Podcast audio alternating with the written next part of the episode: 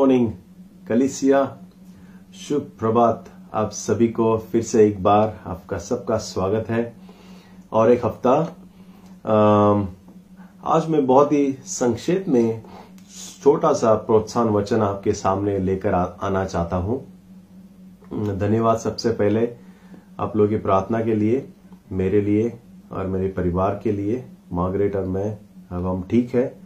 Thank you अब हम आज का वचन हम देखें उससे पहले एक दो तीन घोषणा मैं आपको याद दिला दूँ और मैं आज छोटा सा आपको मैं प्रोत्साहन वचन लेकर आऊँगा क्योंकि हम लोग उपवास और प्रार्थना में हैं उसी के बारे में मैं आपको प्रोत्साहन करूँगा कि हम जारी रखें। आज इस इस ये हफ़्ता दूसरा हफ़्ता है उपवास और प्रार्थना का और और एक हफ़्ता बाकी है।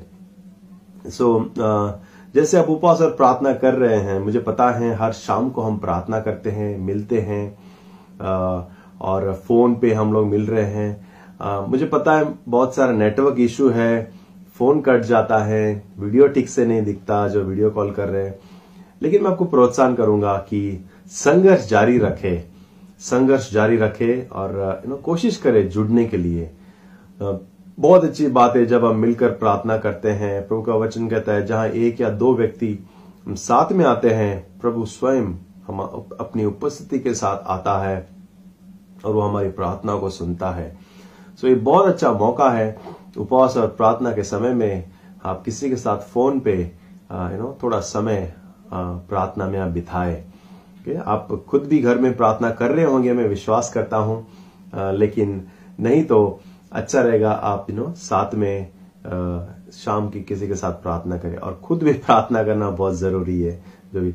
अब अपना जो दान दशमान से आप भेजे प्रतीक्षा को आप कांटेक्ट करें और अपना ऑफरिंग जो है आप, भेज सकते हैं। मैं आपको बताना चाहता हूँ कलिसिया का जो हॉल है वो ही बंद है लेकिन कलिसिया चालू है क्योंकि कलिसिया जो है वो हम है। यू नो जो कलिसिया है जीवित कलिसिया है वो हम है। तो कलिसिया चालू है सो अ, सिर्फ़ हॉल का दरवाज़ा अ, बंद है। सो आप जानिए और आप अपना ऑफरिंग भेज सकते हैं ताकि जो बाकी जो हर महीने का खर्चा है जो भी है हम ठीक से इस इसका हम देखभाल कर सकें। अमेन गॉड ब्लेस यू उनके लिए। आओ हम आज का वचन देखें। और जैसे आप टाइटल पढ़ लिया होगा उपवास करना पर भूखा नहीं रहना ये आज का टाइटल है।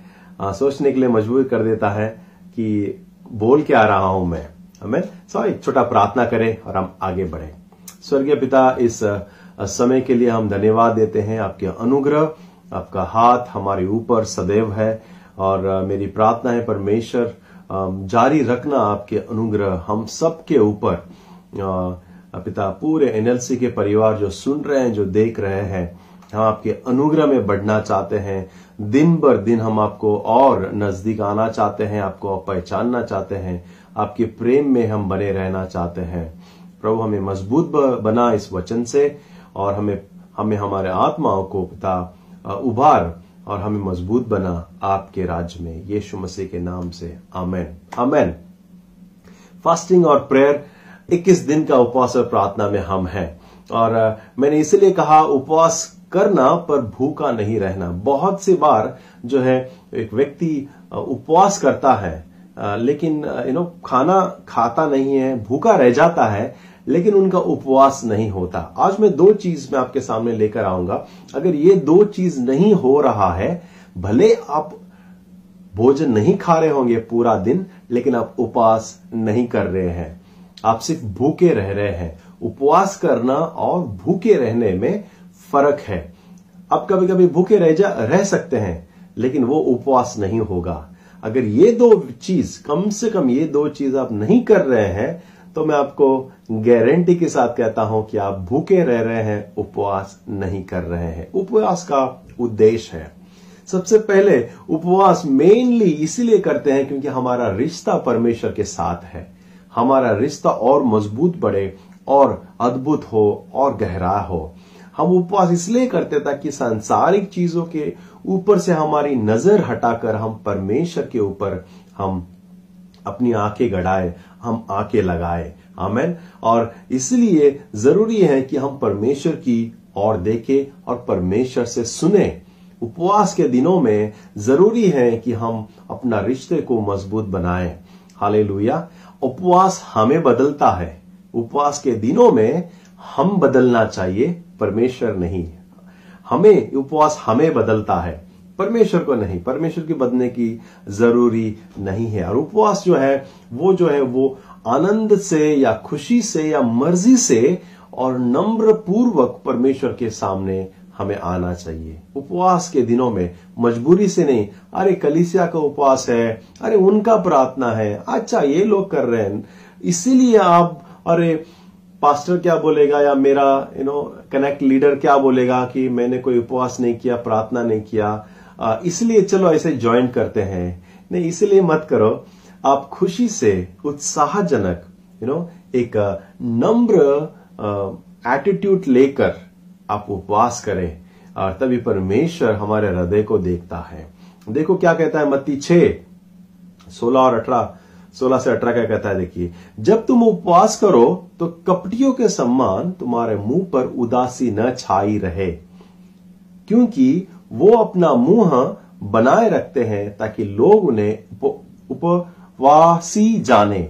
मैं तुमसे सच कहता हूँ कि वे अपना प्रतिफल पा चुके, परंतु जब तू उपवास करे, अपने सिर पर तेल मल और मुँह धो, ताकि लोग नहीं, परंतु तेरा पिता जो गुप्त में तुम्हें उपवास तुम में है, तुझे उपवासी जाने, इस दशा में तेरा पिता जो गुप्त में है, देखता है और प्रतिफल भी देता है। हाले वचन कहता है, यीशु मसीह कहता है, देख, जब तुम उपवास करो उपवास करो यू नो दिखाओ मत मैं उपवास हूँ। एकदम दुखी आत्मा होके चेहरा लटका के बाल बिखरे के ये दस लोगों को मत दिखाओ कि तुम उपवास हो। लेकिन जब कोई पूछे मसीह लोग या कोई खाना आपको परोसे आप बोल सकते हैं कि आज मेरा उपवास है। पाप नहीं है।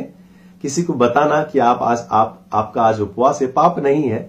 लेकिन ढोंग करना कि आज मैं उपवास हूँ।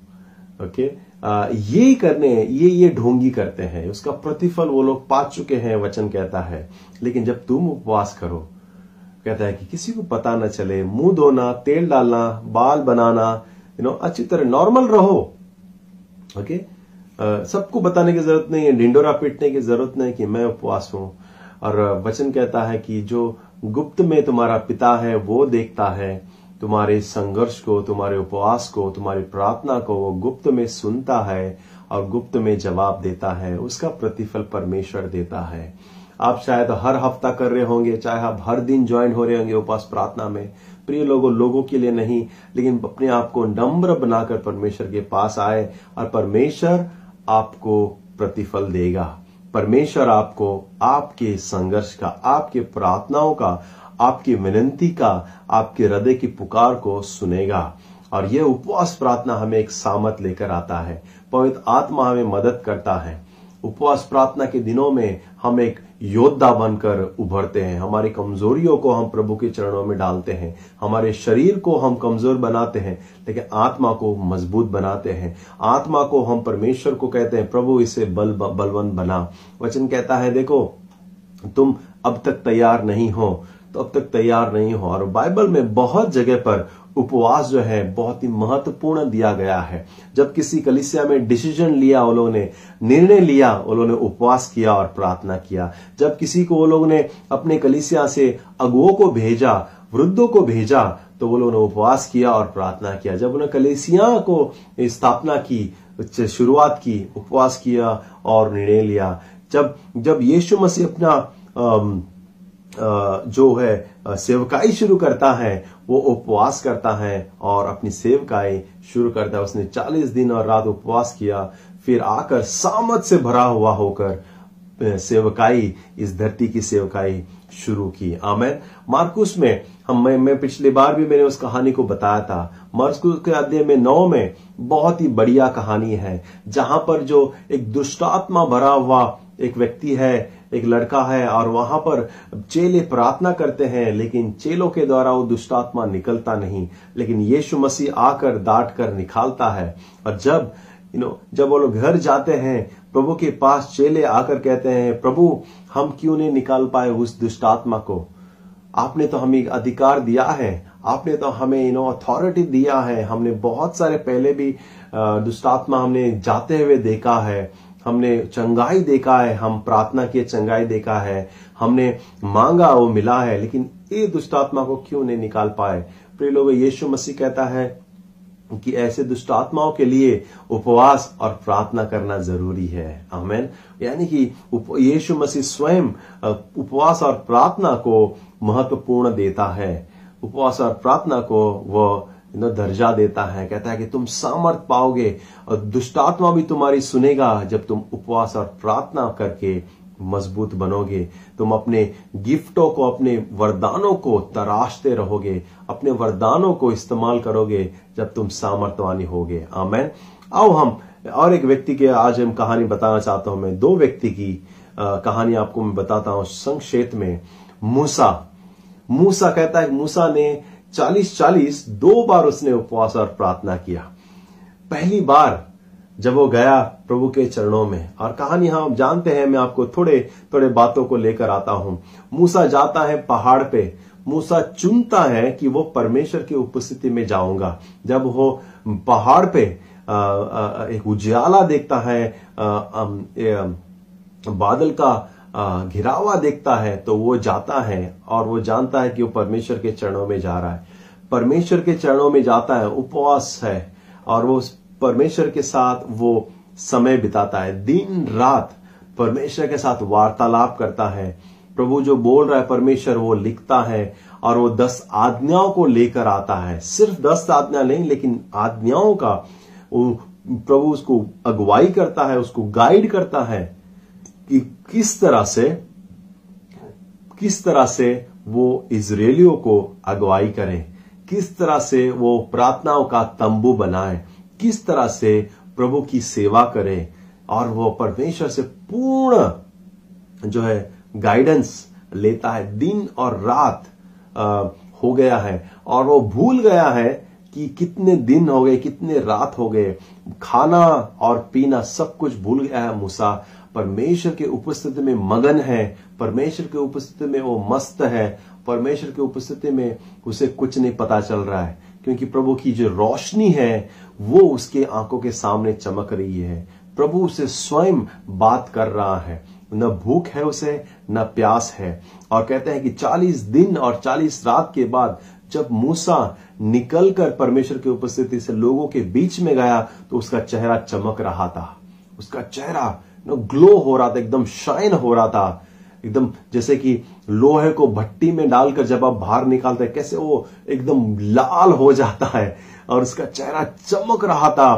तरंगे निकल रहे थे उसके चेहरे से और लोगों ने अपने आँखें बंद कर ली और कहा कि, मूसा, फिर जा हम आपको देख नहीं सकते, क्योंकि 40 दिन और 40 रात परमेश्वर की उपस्थिति में मूसा रहा और उसका चेहरा ग्लो हो रहा था चमक रहा था। प्रिय लोग, इसी तरह से ये हमारे लिए उदाहरण है। जब हम परमेश्वर की उपस्थिति में रहते हैं, हम, हमारा जीवन चमकता है। हम परमेश्वर के किरणों से भर जाते हैं, उसके सामर्थ्य से भर जाते हैं। हमारा चेहरा ही नहीं, हमारा जीवन चमकता है। जब हम उसके चरणों में से हम निकलते हैं, उसके चरणों में हम समय बिताते हैं, हम ताकतवान होकर निकलते हैं। जब परमेश्वर के पास गया तो हम अगर कमज़ोर रहे तो जब हम उससे निकलेंगे पूरा जोश के साथ निकलेंगे, पूरे सामर के साथ निकलेंगे, क्योंकि परमेश्वर का हम सामना करते हैं। परमेश्वर की उपस्थिति में हम जाते हैं, उसके साथ समय हम बिताते हैं।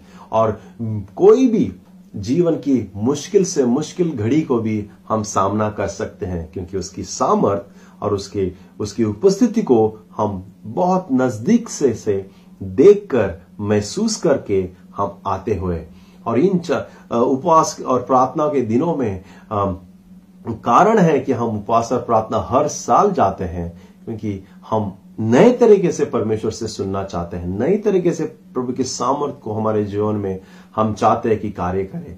और खास करके इन मुश्किल दिनों में, कोरोना वायरस के इन सीजनों में यू नो लॉकडाउन के इन सीजनों में प्रभु की हमें गाइडेंस की बहुत बहुत ज़रूरी है। मैं मैं चाहता हूँ कि आप भी अपने प्रार्थनाओं को प्रभु के सामने लेकर जाए। मज़बूत बने, इन उपवास प्रार्थनाओं में आप परमेश्वर से सुने, उससे बातें करें और आपका भी जीवन चमके। देखो, हमारे लिए और एक उदाहरण है यीशु मसीह। स्वयं यीशु मसीह चालीस दिन, चालीस रात वह उपवास किया। जब उसने पानी का बपतिस्मा लिया और वह तीस साल का हुआ, वो उपवास प्रार्थना में गया। फिजिकली ओके शरीर में शरीर में वो कमज़ोर बन गया। सब कुछ संसारिक चीज़ों को त्यागा उसने, खाने को त्यागा, क्योंकि सबसे बड़ा जो त्याग अगर कोई कर सकता है, वो है भोजन। भोजन। क्योंकि सब चीज़ अगर नहीं मिलेगा तो चलेगा। कपड़े, घर या कोई भी चीज़ नहीं मिलेगा तो चलेगा, लेकिन भोजन सबसे इंपॉर्टेंट है। अगर भोजन नहीं मिला तो सिग्नल आने को शुरू हो जाते हैं, बहुत सारे। और इन उपवास के दिनों में, आप जब उपवास करते हैं दिन में तो आपके फेवरेट फ़ूड आपकी फेवरेट डिश याद आएगी। ओके और थोड़ी सी छोटी सी छोटी भी चीज़ आपको बहुत टेस्टी लगेगी। साधारण चीज़ भी, आपको सूखी रोटी भी बहुत स्वादिष्ट लगेगा, क्योंकि भोजन जब नहीं मिलता ओके वो बहुत ही बहुत ही इंपॉर्टेंट है। सब कुछ अच्छा लगने लगता है, अगर कुछ भी नहीं है पेट में तो। प्रिय लोगों, यीशु मसीह चालीस दिन, चालीस रात उपवास प्रार्थना किया। उपवास किया, परमेश्वर के साथ बातें किया। परमेश्वर से मज़बूत बना और वो मज़बूत पूरा आत्मा से भरते हुए भर कर आया और सेवकाई शुरू की। उनके दौरान शैतान भी आया जब वो कमज़ोर था। शैतान भी आकर जब वो वीक था तभी आकर हमला करने की कोशिश की, उसे परीक्षा में डालने की कोशिश की। लेकिन वह उनको भी हराया, क्योंकि वो परमेश्वर स्वयं पिता के साथ समय बिताकर आया था। आप और हम, हमारे हमारे संघर्षों को हम हरा सकते हैं, हमारे तकलीफों को हम सामना कर सकते हैं। आप और हम इस उपवास प्रार्थना में मज़बूत होकर हमारे जीवन के जो समस्या है, उसका हम सामना कर सकते हैं। क्योंकि हम अपने पिता के साथ मिलकर आए हुए होते हैं। जैसे यीशु मसीह पिता से मिलकर आया था एक सामर्थ था उसमें एक एक जोश था। पिता के साथ उससे बातें हुआ था प्रार्थना हो गया था। वो कमज़ोर नहीं था लेकिन वो बनवा बलवान था। आमेन। सो so, जैसे यीशु मसीह आया और सामना किया। यहाँ तक उसने सामना किया। उसने सिर्फ़ फरीसियों का सामना नहीं किया। उसने सिर्फ़ हैरदस का सामना नहीं किया। उसने सिपाहियों और बाकी जो दृष्ट लोग थे, उसको फंसाने की कोशिश कर रहे थे, उनका ही सामना नहीं किया। लेकिन वो ऐसे सामर्थ्य आया कि उसने क्रूस पर अपना मौत भी, मौत को भी सामना किया। वो पूरे आत्मा से भरा हुआ था। यीशु मसीह क्रूस पर लटक गया, क्रूस पर मर गया और तीसरे दिन जीवित उठ हुआ। वो मौत का भी सामना करने के लिए तैयार था। वो जोश था। प्रिय लोगों, मूसा और यीशु में कुछ फ़र्क है। मूसा जो था, वचन कहता है, मूसा के द्वारा आज्ञाएँ आए, लेकिन यीशु मसीह के द्वारा अनुग्रह और सच्चाई आई है। जब मूसा जो था, पहाड़ पर गया और आज्ञाओं को लेकर आया, लॉ लेकर आया लेकिन यीशु मसीह स्वर्ग से उतरा, अनुग्रह और सच्चाई लेकर, अनुग्रह, सच्चाई लेकर। और जब दूसरी बार, आपको पता है, दूसरी बार मूसा पहाड़ पे जा रहा था, फिर से प्रभु के साथ समय बिताने के लिए, वो कहता है कि मैं जा रहा हूँ और कोशिश करूँगा कि हमारा समझौता हो सके। तुम्हारे लिए मैं प्रार्थना करूँगा, तुम्हारे लिए विनती करूँगा। और वो गारंटी के साथ नहीं कहता। लेकिन आपको पता है, यीशु मसीह जब तीसरे दिन जीवित उठा और वो जाते जाते कहता है, मैं मेरे पिता और तुम्हारे पिता के पास जा रहा हूँ। और वो कहते हैं और यीशु मसीह जो है, जब वो गया, वो गारंटी के साथ हमारा वार्तालाप, हमारा मेल मिलाप हुआ है। गारंटी है। मूसा जब गया था, गारंटी नहीं था, लेकिन जब यीशु मसीह स्वर्ग से गया, ये गारंटी हो गया कि हम एक है। हम अब सामना कर सकते हैं। यीशु मसीह हमारे लिए परमेश्वर से एक महायाजक का काम किया है। वो हमारा महायाजक जो स्वर्ग में है, हमारे लिए विनती करता है, हमारे लिए बलिदान चढ़ाया है, हमारे लिए वो परमेश्वर हमारे बीच में एक चट्टान है, हमें जिसने मिलाया है। आमेन। यीशु मसीह हमारा अनुग्रह का पात्र है और स्वयं यीशु मसीह ने उपवास और प्रार्थना किया। ये हमारे लिए उदाहरण है, ये बिब्लिकल है। तो हम दो चीज़ जब आप उपवास करें ओके अगर आप सिर्फ़ उपवास भूखा नहीं रहना चाहते और उपवास भी करना चाहते हैं तो ये दो चीज़ करना। पहले जब आप उपवास प्रार्थना कर रहे हैं परमेश्वर की उपस्थिति में आ, समय बिताए। पहली बात परमेश्वर के उपस्थिति में समय बिताए। अगर नहीं समय बिताते तो आप सिर्फ़ भूखे हैं उपवास नहीं कर रहे हैं। तो आपके ड्यूरिंग फास्टिंग एंड प्रेइंग उपवास और प्रार्थना के दौरान आप, आप परमेश्वर के समय तय करो और परमेश्वर के साथ आ, समय बिताओ और आप वार्तालाप करो सुनो परमेश्वर से। यू नो महसूस करो क्या कह रहा है। आत्मा को अनुमति दो आपको अगुवाई करने के लिए। और दूसरी चीज़ कीप टॉकिंग प्रार्थना को प्रभु के सामने रखना। सिर्फ़ सुनना ही नहीं लेकिन आप अपने प्रार्थना को भी आप रख सकते हैं। अपने विनंती को प्रभु के सामने रख सकते हैं। आप दूसरों के लिए प्रार्थना कर सकते हैं। जो डेली प्रेयर आ रहा है, उसको, उसके लिए भी आप प्रार्थना कर सकते हैं। बहुत सारे प्रार्थना है, जो हम हर दिन भेज रहे हैं।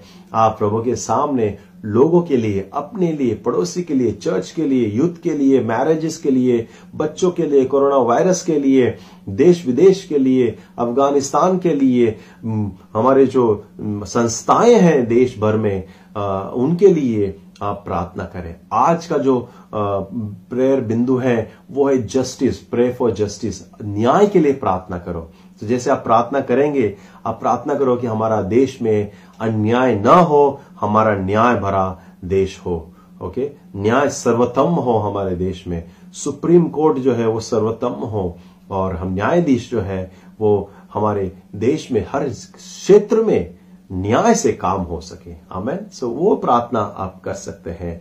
आप, नहीं तो अगर आप प्रार्थना नहीं कर रहे हैं और आप प्रभु के साथ साथ समय नहीं बिता रहे हैं, उसकी उपस्थिति में तो आप उपवास नहीं कर रहे आप सिर्फ़ भूखे रह रहे हैं। ऐसा ना हो प्रिय लोगों, आप भूखे के, रहने के साथ साथ, आपके भोजन को त्याग करने के साथ साथ, आप उपवास भी करें। उसका महत्व हो ताकि आप बलवंत हो। हर एक व्यक्ति बलवंत हो आत्मा में।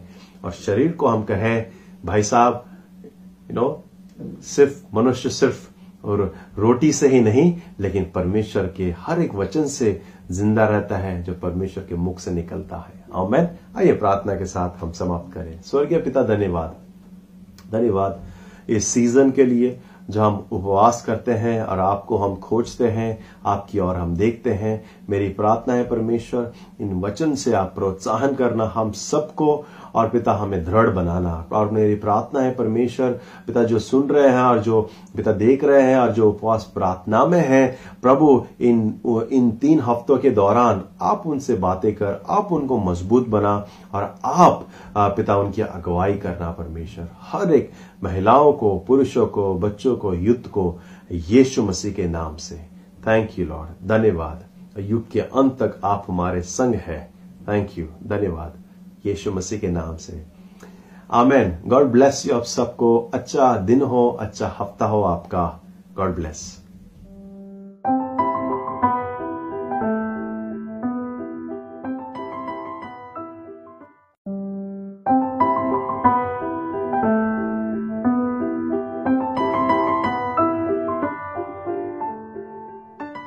गुड मॉर्निंग, शुभ प्रभात। सबको स्वागत है।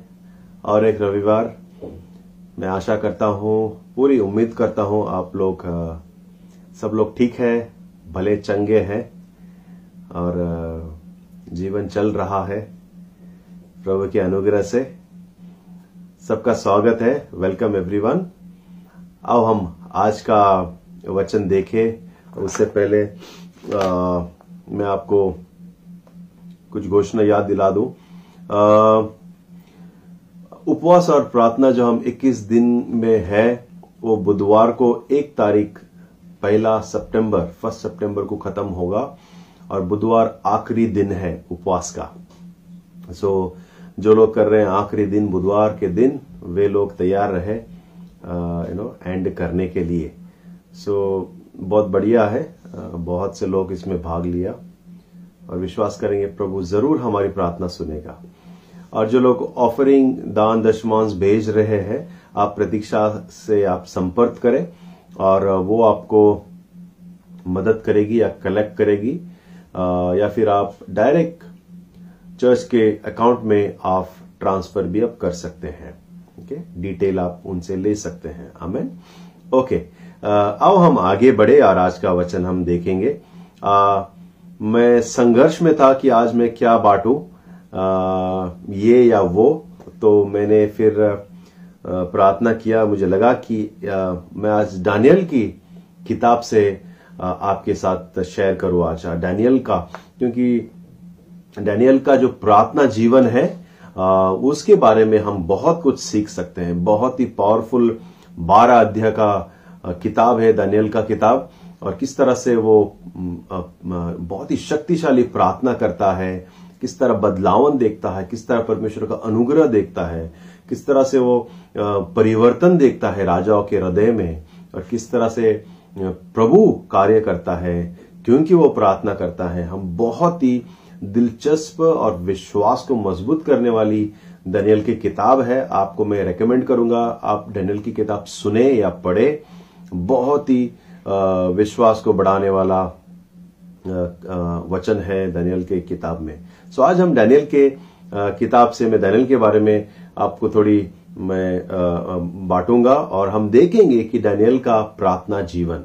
क्योंकि हम प्रार्थना में हैं तो हम डैनियल का प्रार्थना जीवन हम देखेंगे आज। हमें संक्षेप में चार बातें देखेंगे और हम विश्वास करता हूँ कि ये चार बातें हम अपने जीवन में लागू करें, जीवन में डालें और हम प्रभु का आशीष देखें। आओ प्रार्थना करके शुरू करें। स्वर्गीय परमेश्वर, इस समय हम धन्यवाद देते हैं कि आप हमारे बीच में हैं। प्रभु, जहाँ एक, दो, तीन आपके नाम से हम जमा होते हैं, आपका वचन कहता है, आप स्वयं हमारे बीच में हैं। और इस समय मेरी प्रार्थना है, परमेश्वर, मुझे भी आपकी पवित्र आत्मा की अगुवाई से भर दे। और हम सब सुनने और देखने वाले को लिए मैं प्रार्थना करता हूँ, परमेश्वर, आपका पवित्र आत्मा से इस वचन से उनके हृदय को भर प्रोत्साहन कर, दृढ़ कर, और हमें प्रार्थना के पिता योद्धा बना। धन्यवाद। सिर्फ़ सिर्फ़ 21 दिन के लिए नहीं ले प्रभु, लेकिन जीवन भर हम प्रार्थना के योद्धा बन सके। इस डैनियल के वचन से हमें निपुण कर, यीशु मसीह के नाम से।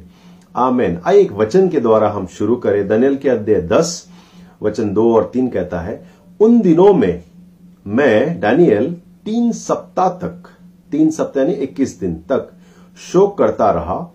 उन तीन सप्ताह के पूरे होने तक मैंने न तो स्वादिष्ट भोजन किया, न मांस या दाक मधु अपने मुँह में रखा और न अपने देह में कुछ भी तेल लगाया। हमें दनियल के ये मैं वो वचन पढ़ रहा हूँ बीच का, जहाँ पर वो तीन हफ़्ता एक तरीके से अलग उपवास, अलग शोक, अलग प्रार्थना करता है। और तीन हफ़्ता और उसी तीन हफ़्ते ये इस दानियल से ही आता है 21 दिन की प्रार्थना की शैली यू नो यहाँ से अडॉप्ट हुआ है 21 दिन की प्रार्थना की शैली तीन हफ़्ता। और वो मांस मच्छी नहीं खाता दाकरस नहीं पीता कोई स्वादिष्ट भोजन नहीं खाता। इन तीन हफ्तों में वो यहाँ तक भी लिखता है कि मैं मॉइस्चराइजर यू नो जो आ, शरीर को लगाते तेल या सर पे तेल, ये ये भी मैंने नहीं लगाया। अपना शरीर का भी मैंने उन दिनों में ध्यान नहीं दिया डैनियल कहता है। और वो तीन हफ़्ता शोकित होकर सांसारिक जो चीज़ें हैं, जो शरीर के लिए है, भोजन वस्तु या कोई स्वादिष्ट खाना, स्वादिष्ट ड्रिंक, पीना, दाकरस यू नो ये कोई भी चीज़ जो हम शौक के लिए या यू नो तलब के लिए या अपने शरीर को खुशी देने के लिए हम पीते हैं, खाते हैं, उस सबको वो त्याग करता है और परमेश्वर के सामने प्रार्थना में रहता है। हम दानियल की थोड़ी सी पास्ट भूमि देखते हैं, उसका, इस टाइम पे उसका जीवन कैसा है, वे लोग कैसे हैं। दानियल जो है और पूरा इसराइल जो है अभी गुलामगिरी में है। जब इसराइल में पूरे अच्छी तरह से रह रहे थे और परमेश्वर के विरुद्ध में हो गए इसराइल जो है परमेश्वर से मुड़ गया और परमेश्वर को छोड़ के अपने ही रास्ते में चल पड़ा तो परमेश्वर ने दूसरों राजाओं को अनुग्रह दिया कि वो इसराइल के ऊपर आकर आक्रमण करके उनको गुलामगिरी में डाले। और तभी बेबलॉन का राजा जो नबक नज़र है वो आता है और इसराइल के ऊपर हमला करता है और इसराइल को लूट के ले चलता है और अपने साथ में नौजवानों को स्त्रियों को लोगों को आ, वो लेकर बेबीलोन अपने राज्य में लेके जाता है और उनका जो मंदिर है नष्ट कर देता है। उन मंदिर के जो सोने के जो आ, सामान है आ, सब कुछ वो ले चलता है अपने साथ में। और अपने देश में लेके जाके वो यू नो सजाता है, रखता है। और उनके साथ साथ ये जो डैनियल है, और आप जानते शायदरक मेशक, अबिद नेगो, वे ये चारों मित्र है। इनको भी बेबीलोन के राजा नमक नज़र जो है, वो अपने साथ बेबीलोन में ले चलता है। अभी इस वक्त वे गुलामगिरी में है। वो वो दुश्मन के राज्य में है, लेकिन सुरक्षित है। वे लोग गुलामगिरी में है, लेकिन प्रभु का अनुग्रह है। उनके ऊपर कोई और गैर यू नो यहूदी राजा उनके ऊपर राज्य कर रहा है। और दुश्मन के इलाके में है, गुलामगिरी में है, लेकिन सुरक्षित है। वो प्रभु के अनुग्रह में है और विश्वास में है वे लोग। और इस समय जो है, वो नज़र राजा जो है, वहाँ से चुनता है इन लोगों को और कहते हैं अच्छे नौजवानों को उनको अच्छा खाना पीना दो, उनको अच्छे शिक्षण दो और उनको छांट कर निकाल कर मेरे राज्य में सेवक के काम करने के लिए आप उनको चुनो। और जब इन चारों मित्रों को, डैनियल शादरक मेशक अबेदने को जो है, उनका उनको लेता है, क्योंकि वे लोग बहुत ही होशियार थे, बहुत ही समझदार थे, नौजवान थे, अच्छे दिखते थे, और सीखने में फास्ट थे तो इनको जो है, लेता है और राज्य के लिए उनको तैयारी करता है, ताकि राज्य की, बेबीलोन की राजा की सेवकाई करे। और उस समय पर परिस्थिति ऐसी है कि ये राजा उनकी जो आइडेंटिटी है, उनकी जो पहचान है, उनको बदलना चाहता है। उनके वस्त्र बदल गए हैं, उनका खाना बदल गया है, खाना का तरीका बदल गया है, रहने का तरीका बदल गया है, उनको जो काम मिला है वो भी अलग है, और उतना ही नहीं, उनका नामों को भी वो बदलना चाहते हैं, और उनको चारों को दूसरा नाम दिया जाता है। शायद मेशक अबिदने को ये उनका नाम नहीं है, उनका नाम कुछ और है, इसराइली नाम। ये जो है बेबीलोनी का नाम है, और डैनियल को भी दूसरा नाम दिया जाता है। और इनको उनकी जो पहचान है उनको मिटाना चाहते हैं क्योंकि वो लोग गुलामगिरी में है और वो उनको नई पहचान उनको उनका अस्तित्व को मिटाना चाहता है ये राजा और नई पहचान के द्वारा अपने राज्य में उनको एक नई पहचान देना चाहता है। और ये जब मैं पढ़ रहा था मुझे आ, आप भी मेरे साथ सहमत होंगे क्या ऐसी परिस्थिति हमारे आ, इन दिनों में भी नहीं है कि लोग आ, हमारी पहचान मिटाना चाहता है चाहते हैं। हम जो है जो थे वो नए पहचान देना चाहते हैं। आजकल मैं देख रहा हूँ शहरों का नाम बदला जा रहा है जगह का नाम बदला जा रहा है स्टेडियमों का नाम बदला जा रहा है और जो इतिहास है उनको मिटाकर नए पहचान देना की एक होड़ लगी है हर जगह पर।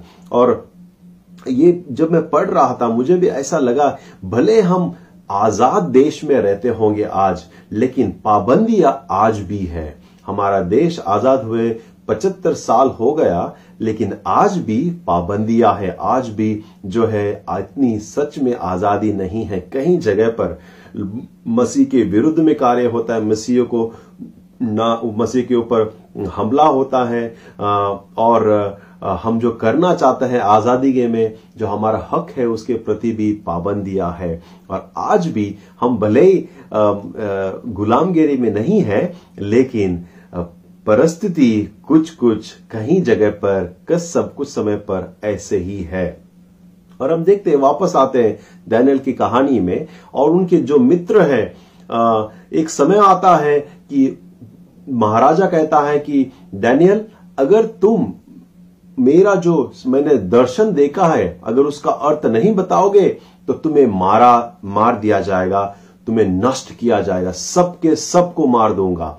और मैं, हम देखते हैं कि डैनियल जाता है अपने मित्रों के पास, शादरंग मेशक अबेदनो के पास और कहता है, मित्रों, आओ हम प्रार्थना करें, हम गिड़गिड़ाए परमेश्वर के सामने, क्योंकि हम मरने वाले हैं। और वे लोग प्रार्थना करते हैं कि प्रभु से मांगते हैं, प्रभु, जो दर्शन राजा ने देखा है, उसका अर्थ मुझे बताने की शक्ति दे। और परमेश्वर उस समय उसकी सुनता है। फिर अध्याय नौ में हम देखते हैं डैनियल जो है, वो पापों की कबूली करता है, अपने पूर्वजों के पापों की कबूली करता है, परमेश्वर के सामने पछतावा करता है, परमेश्वर के सामने माफ़ी माँगता है, पर उन, उनकी, उसकी गलती नहीं, लेकिन उनके पूर्वजों की गलतियों की माफ़ी माँगता है और परमेश्वर के सामने गिड़गिड़ा कर प्रार्थना करता है, अपने लोगों के लिए, अपने देश के लिए, अपने गाँव के लिए। वो डैनियल ऐसा व्यक्ति, प्रार्थनाशाली व्यक्ति था परमेश्वर और लोगों के बीच में मध्यस्थी करता था। वो रुका रहता था। दिन में तीन बार कम से कम वो प्रार्थना करता और वो जाकर अपने कमरे में परमेश्वर की ओर देखता और प्रार्थना करता। और हमने देखा शुरुआत में जने, में जैसे मैंने पढ़ा दनियल दस, दो और तीन। ओके दनियल दस, दो और तीन, ये इक्कीस दिन ये बहुत ही फ़ेमस है जो बहुत सारे मसीह लोग एडॉप्ट करते हैं। डैनियल की प्रार्थना डैनियल का उपवास और प्रार्थना करके। उन दिनों में वे लोग जब मांस मच्छी नहीं खाते अच्छा भोजन नहीं खाते, साधारण भोजन करते हैं। साधारण सा जीवन जीते हैं ताकि उन दिनों में वो परमेश्वर की ओर देख सके। आमेन। वही है डैनियल जो डैनियल तीन हफ़्ता उपवास प्रार्थना करता है। फिर हम देखते हैं कि चैद्रक मेशक अबेदने को भी कहानी आता है दनियल में। जब वो चैद्रक मेशक अबेदने को जो राजा की मूर्ति के सामने झुकने से इनकार करते हैं तो वो उन तीनों को आग के भट्टी में डालता है। फिर भी वो झुकते नहीं है। वो कहते हैं, परमेश्वर मेरा बचाने वाला है। अगर बचाएगा नहीं तो भी हम आपके सामने नहीं झुकेंगे। आमेन। ऐसा उनका विश्वास था। फिर अनुग्रह प्रभु का अनुग्रह ऐसा था कि मुश्किल समय में भी परमेश्वर ने उनको ऊँचा उठाया। और क्योंकि वो लोग विश्वास में खड़े रहे, उनकी वजह से परमेश्वर का नाम बड़ा हुआ और पूरे प्रांतों में लोगों ने सच्चे परमेश्वर के पीछे उसके बाद चले। हमें वे लोग ने नखारा परमेश्वर मूर्ति के सामने झुकने के लिए। डैनियल का आप देखेंगे जीवन। तो डैनियल जो है, एक दिन प्रार्थना कर रहा था। जो रोज वो तीन बार करता था और अपने कमरे के, घर के ऊपर के कमरे में वो प्रार्थना कर रहा था और प्रार्थना करते हुए पकड़ा गया। बड़ा गुना हो गया, क्योंकि उन देश में, उस देश में एक कानून था कि उनके भगवानों को छोड़ के, उनकी महाराजा को छोड़ के किसी और की आप आराधना नहीं कर सकते। ये फरमान निकाला था। लेकिन जब डैनियल प्रार्थना कर रहा था उनके दुश्मनों ने देखा यही मौका है इसको फंसाने का करके। उसके विरुद्ध में षड्यंत्र रचा और वो प्रार्थना करते समय वो लोगों ने पकड़ लिया। और उसको सजा क्या था? सजा ये था कानून के अनुसार कि उसे जो लायन है जो शेर है देखिए सिंह के आ, उस डैन में उस गुफा में उड़ाया जाएगा ज़िंदा ताकि वो जो सिंह है उसको खा ले। राजा तो राजा जो था वो दुखी होता है, क्योंकि डैनियल को वो पसंद करता था। डैनियल ऐसा व्यक्ति था कि वो अपने बुद्धि से, ज्ञान से, परमेश्वर के अनुग्रह से, जो उसके पास प्रभु ने वरदान दिया था, वो जो था, बहुत सारे राज्यों को सेवा किया उसने। और वो ऐसे पदवी पर था जहाँ पर उसकी इज़्ज़त थी, जहाँ पर उसको सम्मान से, मान से पूरा प्रांत उसकी ओर देखता था। वो राज पूरे देश का तीसरा पावरफुल व्यक्ति था। तीसरा पावरफुल व्यक्ति। और उस व्यक्ति के विरुद्ध में दुश्मन षड्यंत्र रचते हैं। राजा जानता था, डैनियल कितना धर्मी है अच्छा व्यक्ति है और सम्मानित है। क्योंकि उसने पहले नबुकनेजर उसका बेटा का सेवकाई की।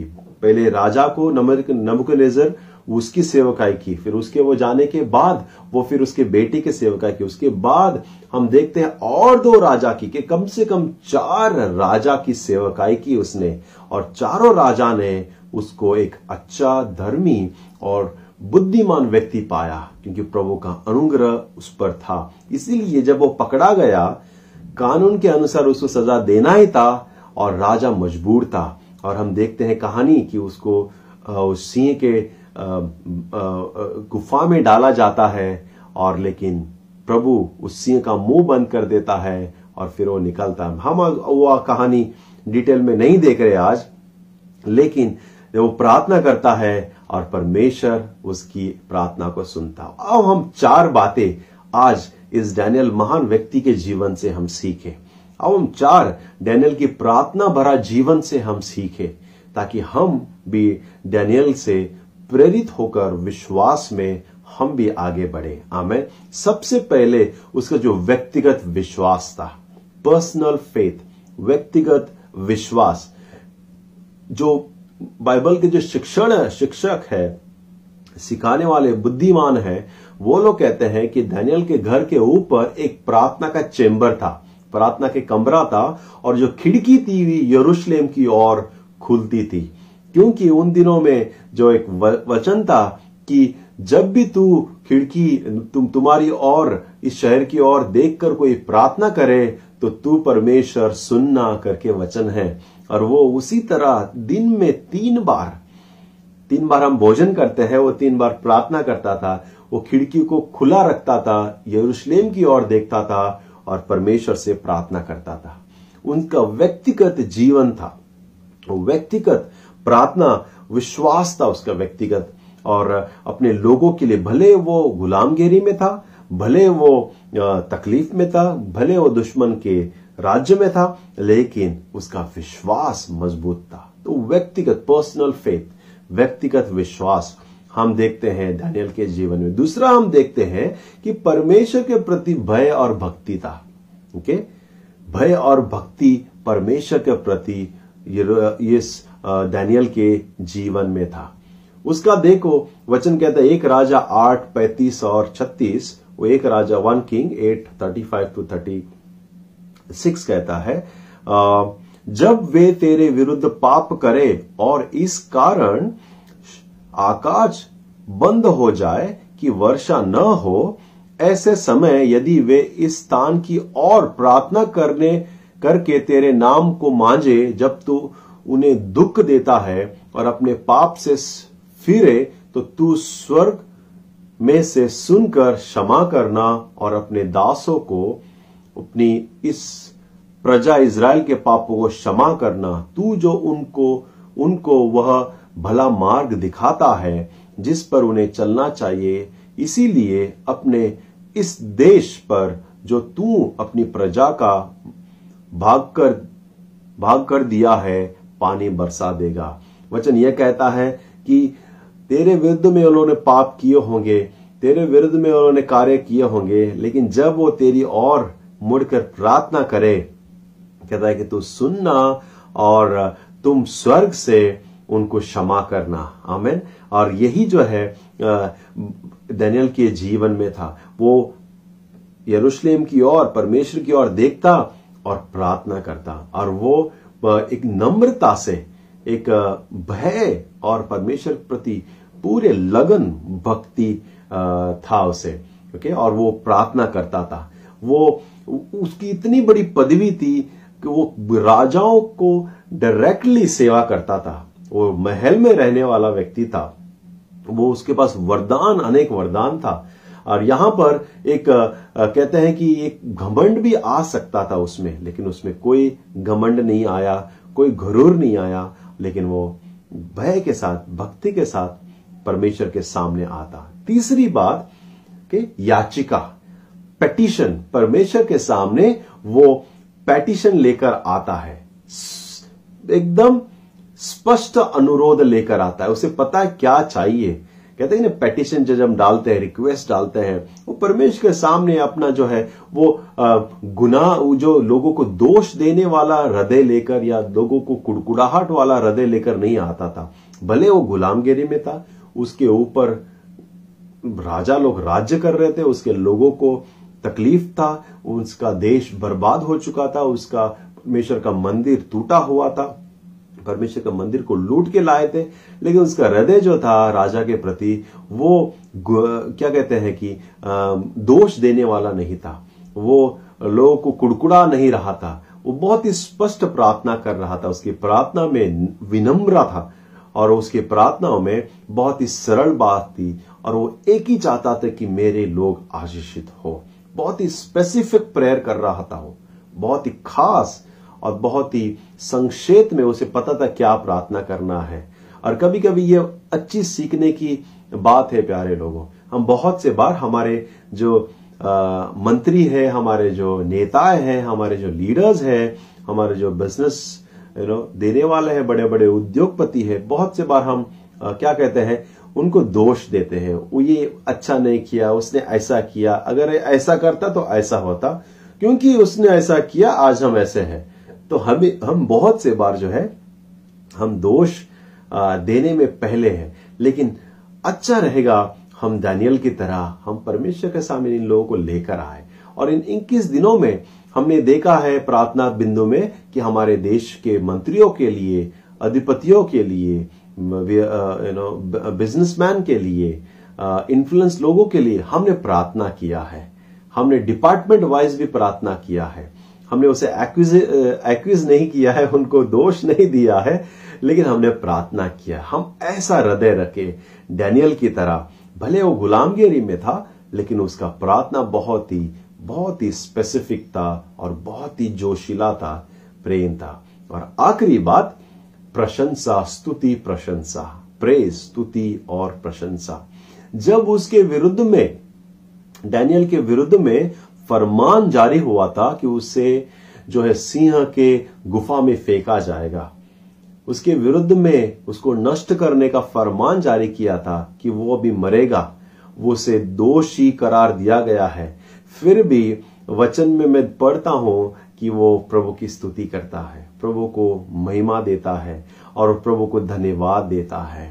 उस समय पर भी वो प्रभु को ऊँचा उठाता है। जस्ट इमेजिन करो कि किसी ने आपके विरुद्ध में प्लान किया है, किसी ने आपके विरुद्ध में किसी को भड़काया है फिर भी आप जाते हैं, कहते प्रभु, धन्यवाद, मैं आपकी स्तुति, प्रशंसा करता हूँ। और यह हमारे लिए सीखने की बात है।